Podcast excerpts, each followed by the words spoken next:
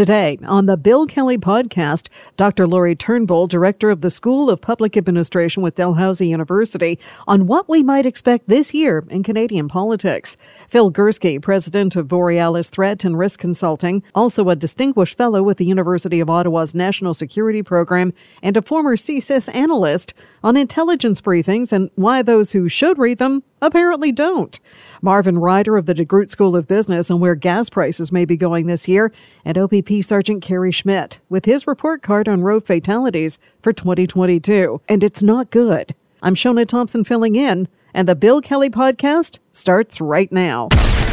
Today on the Bill Kelly Show on 900 CHML. Just before the holidays, there was a terrible mass shooting at a Vaughan condo building, and over the holidays there was the murder of OPP Constable Greg Pierzchala, which puts the spotlight again on gun control and what we should do about it. Healthcare also in the spotlight, particularly here in Ontario, with a pathway to better funding from the federal government in question, with Ottawa and the provinces seeming no closer to an agreement. And there's some speculation that the agreement between the federal Liberals and the NDP this year isn't going to last through the year. So here to discuss this and well a whole lot more is Dr. Lori Turnbull, who's director of the School of Public Administration with Dalhousie University. Happy New Year! Happy New Year to you too. Hopefully, it's uh, not the same as the old year. I know, I know. I think everybody's got that sense of here's hoping this is going to be something pretty different. Well, you know, as I mentioned off the top, uh, just in this area up in Vaughan and uh, over in Haldimand County, we had uh, two terrible uh, murders that involved uh, gun violence. Um, and so I wanted to start with gun control. I think that's probably a, a good place for us to start. Absolutely. Um, and this was an issue uh, that had obviously this has been a, a, major issue for a long time. It's something we were talking about before we went into the holiday break. And when tragedies happen, it it really kind of brings the issue front and center even more as something that uh, governments need to be responsive on. And so then people ask the questions about whether the types of things that government is doing and proposing are really the right things. Well, and and so uh, one of the key issues that's in the focus right now is the gun buyback legislation. Exactly. And so um, there's a lot of discussion about whether this is, you know, again, like this is the measure that is going to reach the sort of outcome that government is trying to reach. And so there's a lot of discussion, I think, within, even within the caucuses, not just between the caucuses and the parties in the House of Commons, about whether um, taking certain approaches is, again, going to actually meet the problem for what it is, or whether it is something that's sort of based on a general fear of guns and not necessarily, um, you know, a more targeted response to what's what's really happening. And sometimes too, the liberals will be accused of of taking a sort of riding on some of the the worries about gun prevalence in the United States and mapping those kinds of fears here. And so there's definitely an urban rural split to this issue, which affects every caucus. And if the Liberals, again, are looking to be a bit more responsive to in rural areas, they're going to have to think about how these sorts of, of policies play in places like that. Well, it's interesting you bring up the urban rural split and divide there because the last time I filled in for Bill, I had a discussion with Tasha Kheiriddin, who is a Tory mm-hmm. strategist. She was also considering taking a run at the uh, Conservative Party leadership for a while. Uh, she had written a piece and had been suggesting that gun control should actually be a municipal responsibility. Uh, part of her point was that uh, the situation in, say, Toronto is vastly different than that up in, say, Moosonee. But handguns, I, th- I think that's kind of a similar topic between the two um, uh, uh, municipalities, given even though Toronto is, has a very large population, Moosonee not so much, and the whole idea of assault weapons. I think that's that's common ground for us, and and I would rather see national legislation with regards to both of those, so that the law is the same everywhere. That's yeah, it's it's a really interesting and it, obviously very important and urgent conversation. There and there are definitely the arguments on the two sides. People will say, "Listen, like wh- how things are playing out in a community is a specific community issue, and the federal government does not have a close enough lens or a way to be responsive really to what's happening in a community. So there's this sense of look like let let communities be self-governing and they can understand their own problems and act accordingly and it's better that way. On the other hand then you've got a country that has you know different gun laws depending on where you are. And when you're talking again about things like you know assault rifles and things like like that's that's a major issue. Like why why what what theory of justice would have different laws when it comes to firearms in different places and so there's the push and pull between how is and is there a way to get a balance so that municipal governance is possible in ways that make policies more responsive and better in communities, but at the same time, there is a federal standard or there's a kind of a federal applicability so that there's not just a patchwork because that really gets complicated and I suspect not really that's that's not where you find good policy. Well, there's also been some talk about a term that's in the proposed legislation, and that was assault style weapons instead of going through and actually listing things like, you know, uh, an AR 15 or um, uh, any other assault style weapons uh, mm-hmm. that are out there already. Uh, my feeling was that if you put assault style weapons in there, um, it prevents a gun maker from making certain modifications. So it's almost the same thing as might be listed in some legislation without it actually being listed in that legislation. Yeah, and I think this is the type of thing that is going to like be the topic of conversation lots of places, but also in the legislative in the parliamentary committees that deal the parliamentary committee that deals with the bill it's going to be those sorts of details that the parties really want to get into and that experts will weigh in on because it has to do with how the bill will apply over time and different interpretations can have a big effect on how the bill actually works in practice. And something like that like the the the weapon that was used for example in the mass shooting in Nova Scotia like that sort of thing becomes you know so important and because people realize that something that you didn't think would ever happen in your community does happen and you may never have thought about this before and all and you may not have had a strong opinion on gun control. You may not have had a strong opinion on what certain rifles and certain weapons are banned and which ones aren't and what the you know what the rules are. You may never have thought of that before but now all of a sudden you're dealing with it because there was a mass shooting in your community and you are this is very important to you. And so that that's the type of thing I think that's going to end up making a lot of the the, the dialogue around this legislation, and it's not going to be an easy thing for the liberals to get through at all. I don't think. We're speaking with Dr. Lori Turnbull, who's director of the School of Public Administration with Dalhousie University. Uh, one of the other key issues that uh, I, I, hope gets resolved this year is the issue of healthcare funding between the federal governments and the provinces. Uh, in November, there was supposed to be a meeting um, that was going to produce some sort of an agreement. That did not happen. Federal Health Minister Jean Yves Duclos could not reach an agreement with the provinces, uh, mostly over, um, well, it depends on your interpretation of why he walked away from the table. Uh, the, the, feds want accountability for the money that's being given to the provinces. The provinces are saying, no, it's our jurisdiction. We'll spend it how we want. Yeah, I mean, this healthcare back and forth between the feds and the provinces is such a, a, core part of Canadian intergovernmental relations. We're used to this. When things really flare up and there are massive pressures on the healthcare system, we have the two sides, you know, the federal and provincial going back and forth about whose fault it is, who should pay who's doing who you know who's doing the right thing who needs to be doing more and so we see uh, these kind of breakdowns in communication because there's posturing going on each side wants to say the other is the one at fault or the one that's not really kind of holding their end of the bargain. And so they'll both kind of storm off and walk away from the table and they want to position themselves as being on the right side of things and dumping on the other. But at the same time, I think we're really we're at a kind of a, a, a critical moment, I think, where there's a lot of strain on the Federation, not just from healthcare.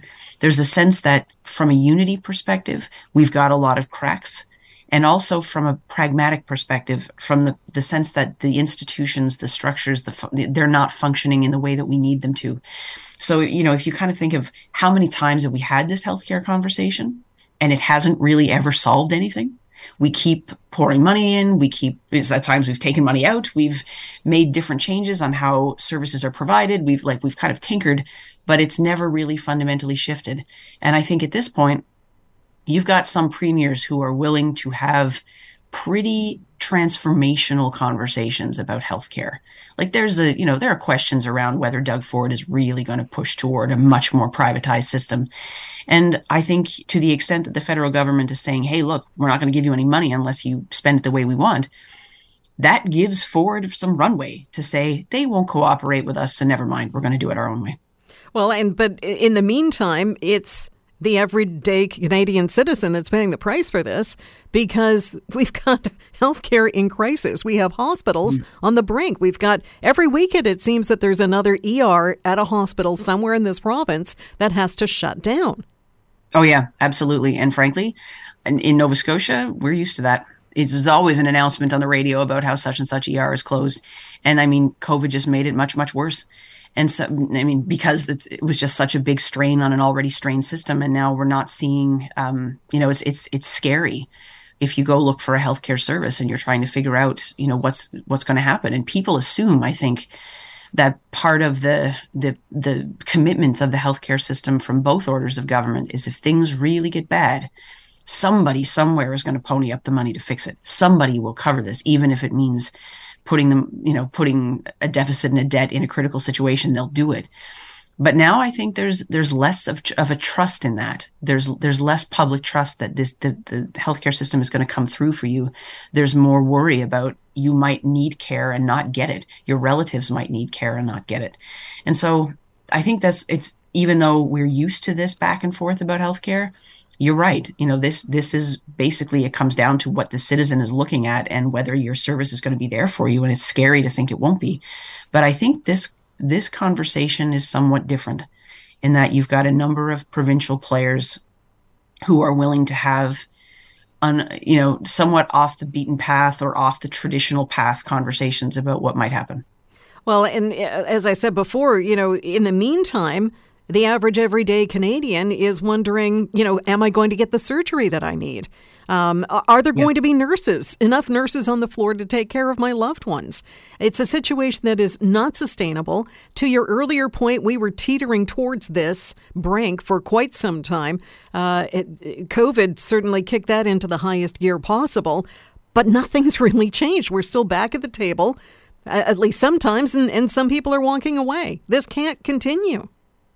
Exactly. And that's when you have to start looking at it. It's not it's not just the fact that healthcare is a very complex issue, which obviously it is, but there's also about um, what like what sorts of infrastructural changes need to happen from a federal provincial perspective because it seems like there's not the right mechanism to be able to drive a you know meaningful accountability or problem solving there is not the right mechanism in the Constitution to be able to say, okay, like, here's how do we get this thing on the right path once and for all.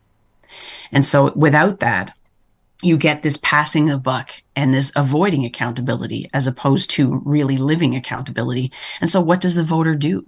when governments are able to pass blame back and forth. Like it leaves that leaves the citizen, regardless of the policy issue.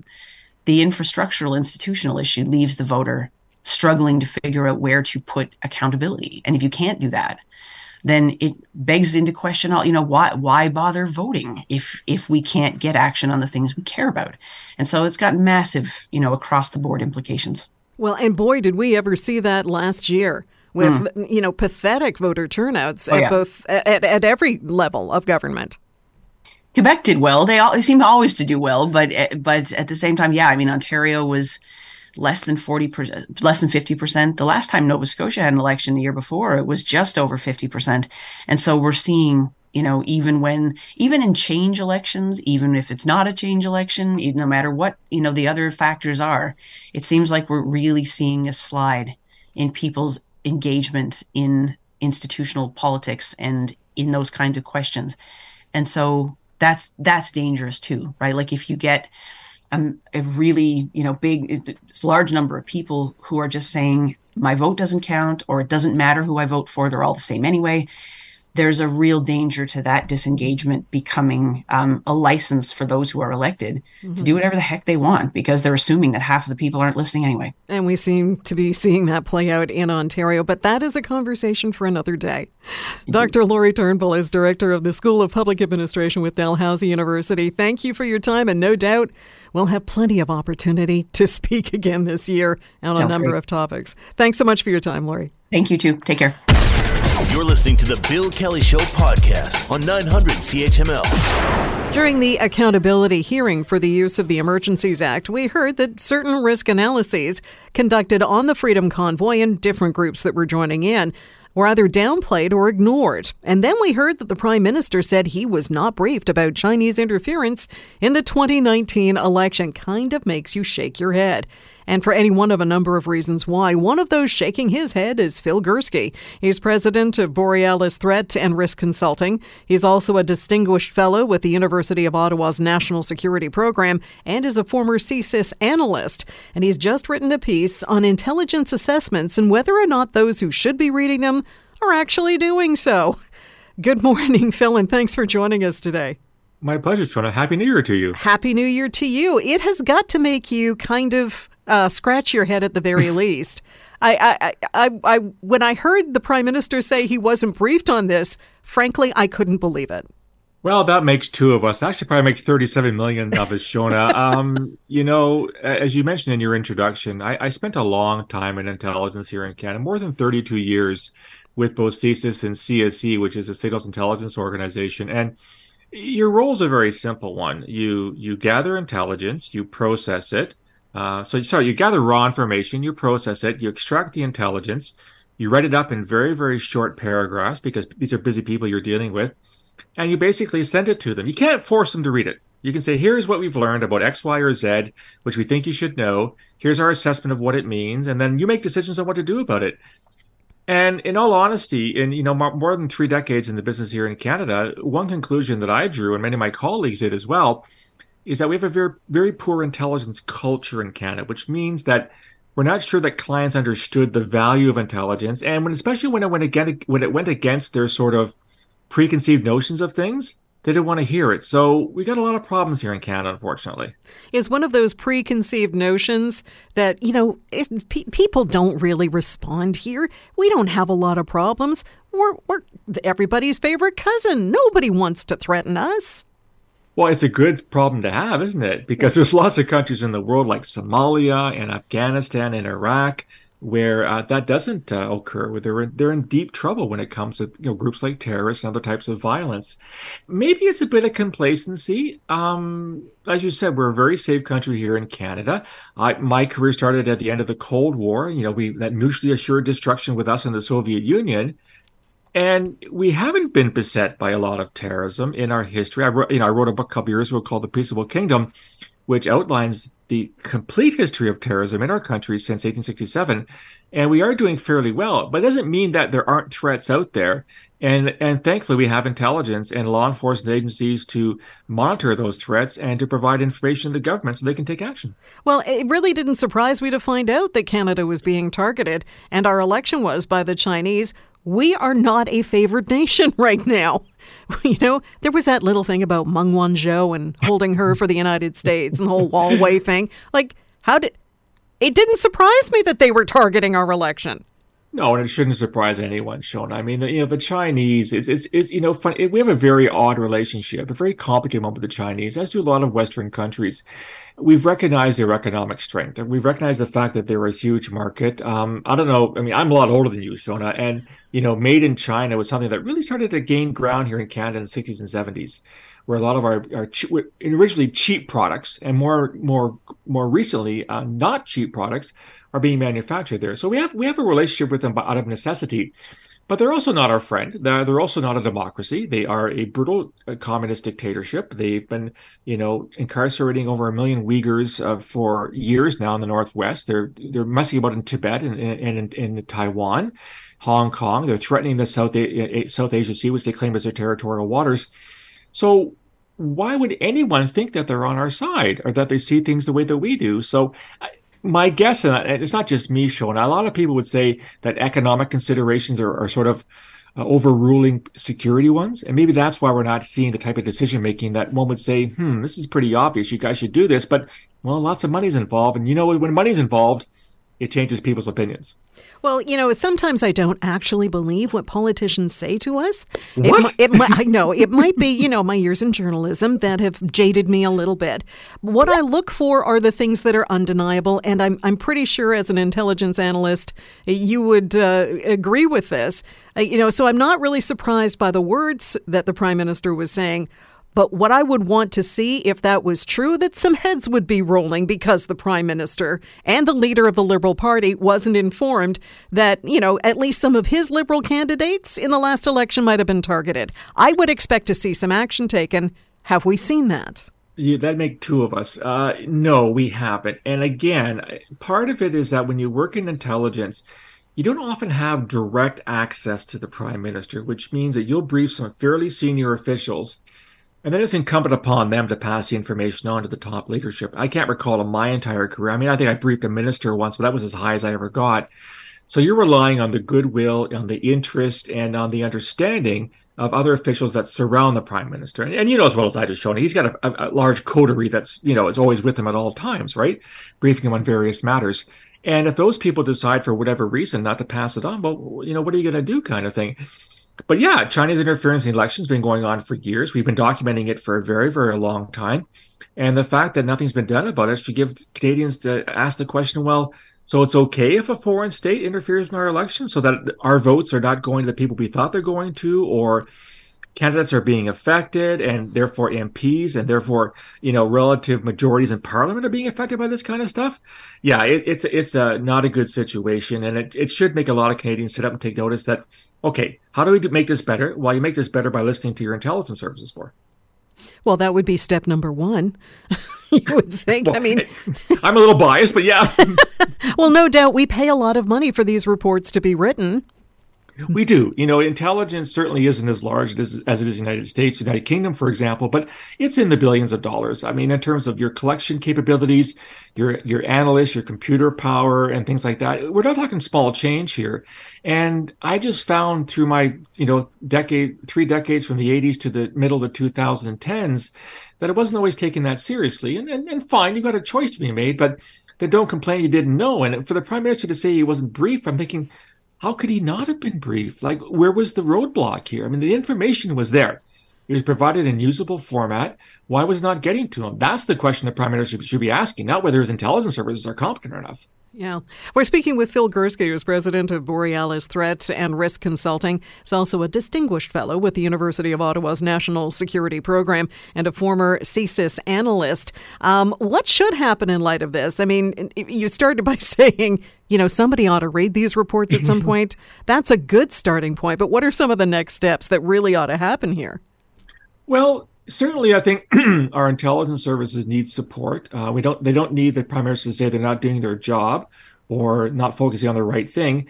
Secondly, uh, you know, a very strong message has to be sent to the People's Republic of China. I mean, as I said, they're not our friend. They're not an ally. Yes, we have economic interests with them, but given the uh, very publicly known information as to what they're doing in our country, not just you know through Huawei, but you know election interference, uh, harassing Canadians who are Uyghur or Tibetan in origin. Uh, you, you, may have read Shona recently they set up police stations in Canada covertly to monitor Canadians of Chinese descent. Uh, that's simply unacceptable for any nation to allow uh, a non-friend to set up shop here and basically do what they want on our soil. So a very strong message has to be sent to the Chinese. Um, will it be sent? Um, I hope. I'm not going to say for certain that I have a confidence it will because of the aforementioned economic interests, but no self-respecting nation uh, can essentially allow this to happen without pushing back to some point. Uh, it'll be interesting to see what does happen indeed and when it does or doesn't. I'm sure we'll be speaking with you again, Phil. I'm sure we will, Shona. Thanks for calling and have a great new year. Thank you, and the same to you and your family. Phil Gurski is president of Borealis Threat and Risk Consulting. He's also a distinguished fellow at with the University of Ottawa's National Security Program and a former CSIS analyst. If you want to read his piece, it's available on the Borealis Threat and Risk Consulting website. You're listening to the Bill Kelly Show podcast on 900 CHML. This may be the first day back to reality after the holidays for most of us. And one of the things that may be catching your eye this morning is the price of the pumps, creeping back up to just under a buck 50 if you can find it for less. Go get it. But we are just at the start of winter and we've got a long way to go. Joining us now is Marvin Ryder of the DeGroote School of Business. Marvin, you are a man of math, facts, and figures, but it may just take a crystal ball to figure out what is going to happen with the price of gas this year. Yeah, fair enough. Uh, I mean, certainly the last year was a roller coaster, and we didn't see it coming. A year ago at this time, of course, Russia had not begun its invasion of Ukraine, And you might wonder why is that important, but Russia is the second largest producer of oil in the world behind the United States. Saudi Arabia is third, Canada is fifth, and so goes Russian oil, so goes the price that we pay at the pump. We saw what a roller coaster ride. At one point, oil was well over 110, 120 dollars a barrel. It ended the year at around $70 a barrel. Here we are in early January. It's crept back up to $80 a barrel, and that's why the price at the pump has gone up where it has. Now, is it going to stay relatively calm? I think the answer is yes. I think uh, Europe has figured out what to do with Russian oil, and so I'm expecting to see the price at the pumps for the first a quarter of the year, the first three months of the year, be in this dollar fifty a liter range sometimes a little below it, sometimes just a little above it, but it'll be pretty stable then. But in the uh, after the first quarter, I'm not sure where any of this is going to go. Um, there have been some predictions uh, that we could see things going up near two dollars again uh, per liter. Please say no. Please say that won't happen. Well, I can't rule it out. So here's the problem: I can't rule it out. Just like I couldn't rule it out over the last year it, there are world forces. Now, maybe I should say, people say, well, why, why is the world price of oil make a difference? I thought Canada was self sufficient, and it is. Canada exports more oil than we import. That's the definition of being self sufficient. But we pay the same price for Canadian oil as they do on the world market. There is no discounted rate. You know, we'll get Canadian oil cheap, just like we can't get Canadian gold cheaper or Canadian diamonds cheaper. There's a world price, and we have to abide by it. And, and we just don't know what's happening in Russia. You know, we, we, we've been watching this, I'll call it skirmish or invasion now for 10 months. Uh, honestly, I thought Ukraine would have fallen by now when a world superpower says it wants something. I assumed it would get it fairly quickly, but the fact that it hasn't has caused all this tumult, and I don't know where this is going to go. Uh, if, for instance, Mr. Putin were to use some sort of short term nuclear weapon, short range nuclear weapon, my gosh, you know, we could see oil shoot up to $200 a barrel. I mean, anything's almost possible. So enjoy the calm while we have it and be ready to ride the waves if they should appear. Well, one of the things that I've also been keeping an eye on is actually the price of diesel because that impacts trucking and that impacts mm. the price of everything else. And it really hasn't come down that much. No, no, it hasn't. And and again, I'm a little hard pressed to explain it. Usually, uh, there's about a 60 cent a liter difference right now between the price of diesel and the price of regular gasoline, 50 to 60 cents. Uh, we've never seen this before, and I'm a little hard pressed to explain why it's happening. It, it appears there's a bit of a shortage of supply of diesel. I used to believe that diesel was a byproduct of the refining process, and they were almost happy to to sell it for anything because uh, they couldn't find another use for it. But now at the moment, there seems to be a bit of a shortage. And so diesel prices are going to stay high in the first quarter of the year. Uh, and then again, we just don't know where this is going to go as the year unfolds. We're hoping for calm, we're hoping for stability. But, uh, you know, again, tell me what's going to happen in Russia, tell me what's happening in Ukraine, then I can give you a better indication of what's going to happen on the world market. Yeah, well, if we had that information. yes it would be better for all of us, but sadly, we don't. Um, so, what are some of the factors that we should be looking at to kind of get an idea of which way things are going to go? Right. So, I mean, a couple of things. Uh, if you don't mind me talking about a couple other economic issues, uh, price of gasoline is separate. Is separate from something like the interest rates. We think interest rates have hit their maximum. There might be a little more upward movement, but it's going to be steady. And in fact, in the second half of the year, interest rates are likely going to come down. We think inflation is going to be coming down more. Um, in the in the second half of the year, we might even get down into the three to four percent range. We might even see interest rates cut slightly. None of that's going to affect the price of oil. So really, what I'm looking at is OPEC, the oil producing cartel. Uh, when oil was headed towards sixty dollars a barrel, you and I cheered. Pumps uh, pr- prices at the pump were getting down into a a dollar twenty a liter range, and we were, yay! Look at that! How wonderful that is! OPEC said we don't like it at sixty dollars a barrel, so they actually cut their production twice in 2022. We're going to be watching to see if they do further cuts to try to get the price back up closer to say 90 or 100 dollars a barrel. Or, uh, and I can tell you that Mr. Biden's working on this, trying to get them to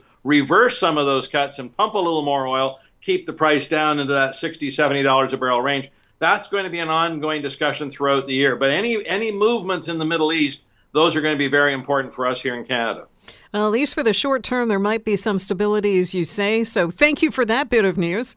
Appreciate that. And we'll no doubt have you back to talk about this and, and some of the other issues as well. Marvin, as always, Absolutely. thank you for your expertise. Happy New Year to everyone, too. Happy New Year to you, too. Marvin Ryder is a professor at the DeGroote School of Business. You're listening to the Bill Kelly Show podcast on 900 CHML. As we take a look back to 2022, not a really great year on the roads. We could be doing a much better job. Joining us now is OPP Sergeant Kerry Schmidt. Kerry, thank you for your time. For having me on. Um, I wanted to start this conversation by expressing our sincere condolences to you and the Thank OPP you. with the funeral for Constable Greg Pierzchala coming up tomorrow in Barrie.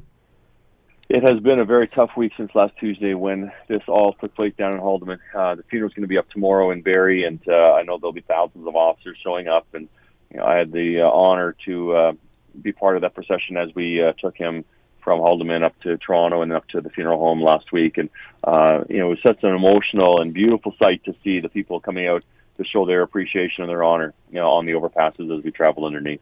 It's a crime that touches all of us, particularly because Constable Pierzchala was working so close to the communities in Hamilton and London. Absolutely. Uh, yeah, a rookie officer, really, as as he was just getting into his uh, career and uh, looking forward to uh, you know many years and decades of of policing and community service, and cut down short, uh, just tragically and unnecessarily. It's heartbreaking. I know the family are devastated, as as they we are as a community as well. So I know it'll be a uh, another tough day tomorrow as we uh, say goodbye. Um, but it, I also wanted to focus on the year end report, uh, the yeah. 2022 road report. The stats are not good. We could be doing a much better job. Well, we certainly uh, could be for sure. And, and that's the problem that we see uh, over and over again. And when we look at these numbers of people uh, dying in motor vehicle collisions uh, across the province, uh, off-road vehicles, uh, marine and roadway crashes, uh, you know, 353 is what I had reported there uh, uh, last um, last week. As we were looking at the preliminary numbers, those numbers will likely change as uh, as they go up and down. We've had uh, more tragedy already. We had another uh, head-on, uh, or not a head-on, rollover fatality on the first down at Fruitland Road, uh, QEW, and highway was closed from Highway 50 there on um, on January 1st. Uh, you know, we look at aggressive and impaired and distracted and people not wearing their seatbelts and so on. The two people that were killed on the first, two of them were rejected. Two of them stayed in the vehicles. One person pronounced deceased at the scene. Another person taken to hospital will will recover. Uh, but again, absolutely needless collisions and unnecessary collisions because this is so preventable. Well, and just this morning, a pedestrian was killed uh, in Norfolk County uh, in a hit and run. Yeah, well, and we've had 29 uh, pedestrians uh, killed already this year and or last year, I guess, uh, altogether, and we're still kind of putting together all the numbers that uh, we can come up with uh, to, for statistics. And we, as we look back at year over year and compare, you know, are we going in the right direction or not? And in some cases, we're not going in the right direction. And you know, as uh, traffic and, and weather conditions and road conditions, you know, are changing and very unexpected and unpredictable. Look at the weather we're dealing with right now, and all of a sudden you get freezing rain or ice and snow, and uh, and we start having crashes. But when we start getting these fatalities as well, you know, that's when we start seeing those big four categories, you know, rear their head, and we start seeing, you know, speeding, uh, number one killer across the province right now, and um, you know, followed by inattention and and then seatbelt use and, and drug or alcohol impairment. And those uh, are again 100% preventable. We we still we're just wrapping up our festive ride campaign now and we will have numbers uh, to report on that in the in the next day or so to uh, uh, you know and analyze where we're at. And again it's pretty simple. If you drink don't drive. If you drive don't drink. But um, you know far too often 100 700 or more people were charged with impaired driving in the last uh, six, eight weeks or whatever since the end of November when we launched our Festive Ride campaign. And, you know, again, the number of fatalities that we've uh, had to investigate because of drug or alcohol use are staggering. How did 2022 stack up against other years? Well, you know, that's what we're we're trying to determine all those numbers right now to see, uh, you know, if we're up or down. When I was comparing just year over year, we were up uh, in all categories uh, in uh, the uh, in the traffic fatalities, except for pedestrians. We had more pedestrians die in 2021 than we did in 2022. But uh, you know, overall fatalities up 15 percent uh, year over year. Uh, drug and alcohol was actually significantly higher, uh, up 70%. We had 31 people die last year in drug or alcohol uh, related collisions, and 53 uh, were killed this past year. So again, just an enormous number of uh, of crashes and fatalities, and and those are lives lost. Never mind all the collisions that resulted in serious injury. And you know, we often talk about non-life threatening injuries, which is a good thing. But just because it's non-life threatening doesn't mean you know it, it's not going to alter their lifestyle or the way they you know, they recover, and, and that can take uh, days, weeks, months, years, or some people will suffer uh, of the uh, the effects from a crash, and it can be even a, a very minor type crash you would think, but the people involved will be uh, subjected to pain and uh, you know rehabilitation for for years in in the future. So uh, again, we're just trying to make our roads safer, and yet we can't do that ourselves. We need everyone to be part of that uh, uh, support to have uh, people sharing the road safely, being aware of their surroundings, driving when it's appropriate, and staying off the road when they should not be driving, because uh, these numbers will continue to climb as people make bad decisions. Well, Kerry, thank you so much for joining us today, and we'll be looking forward to uh, a further deep dive of the numbers as they become available. I really appreciate your time. Thank you very much. Appreciate it. Thanks for having me. The Bill Kelly Show, weekdays from 9 to noon on 900 CHML. The Bill Kelly Podcast is available on Apple Podcast, Google Podcast, or wherever you get your podcasts from. You can also listen to The Bill Kelly Show weekdays from 9 till noon on 900 CHML. I'm Bill Kelly. Thanks again for listening. And don't forget to subscribe to the podcast. It's free, so you never miss an episode. And make sure that you rate and review.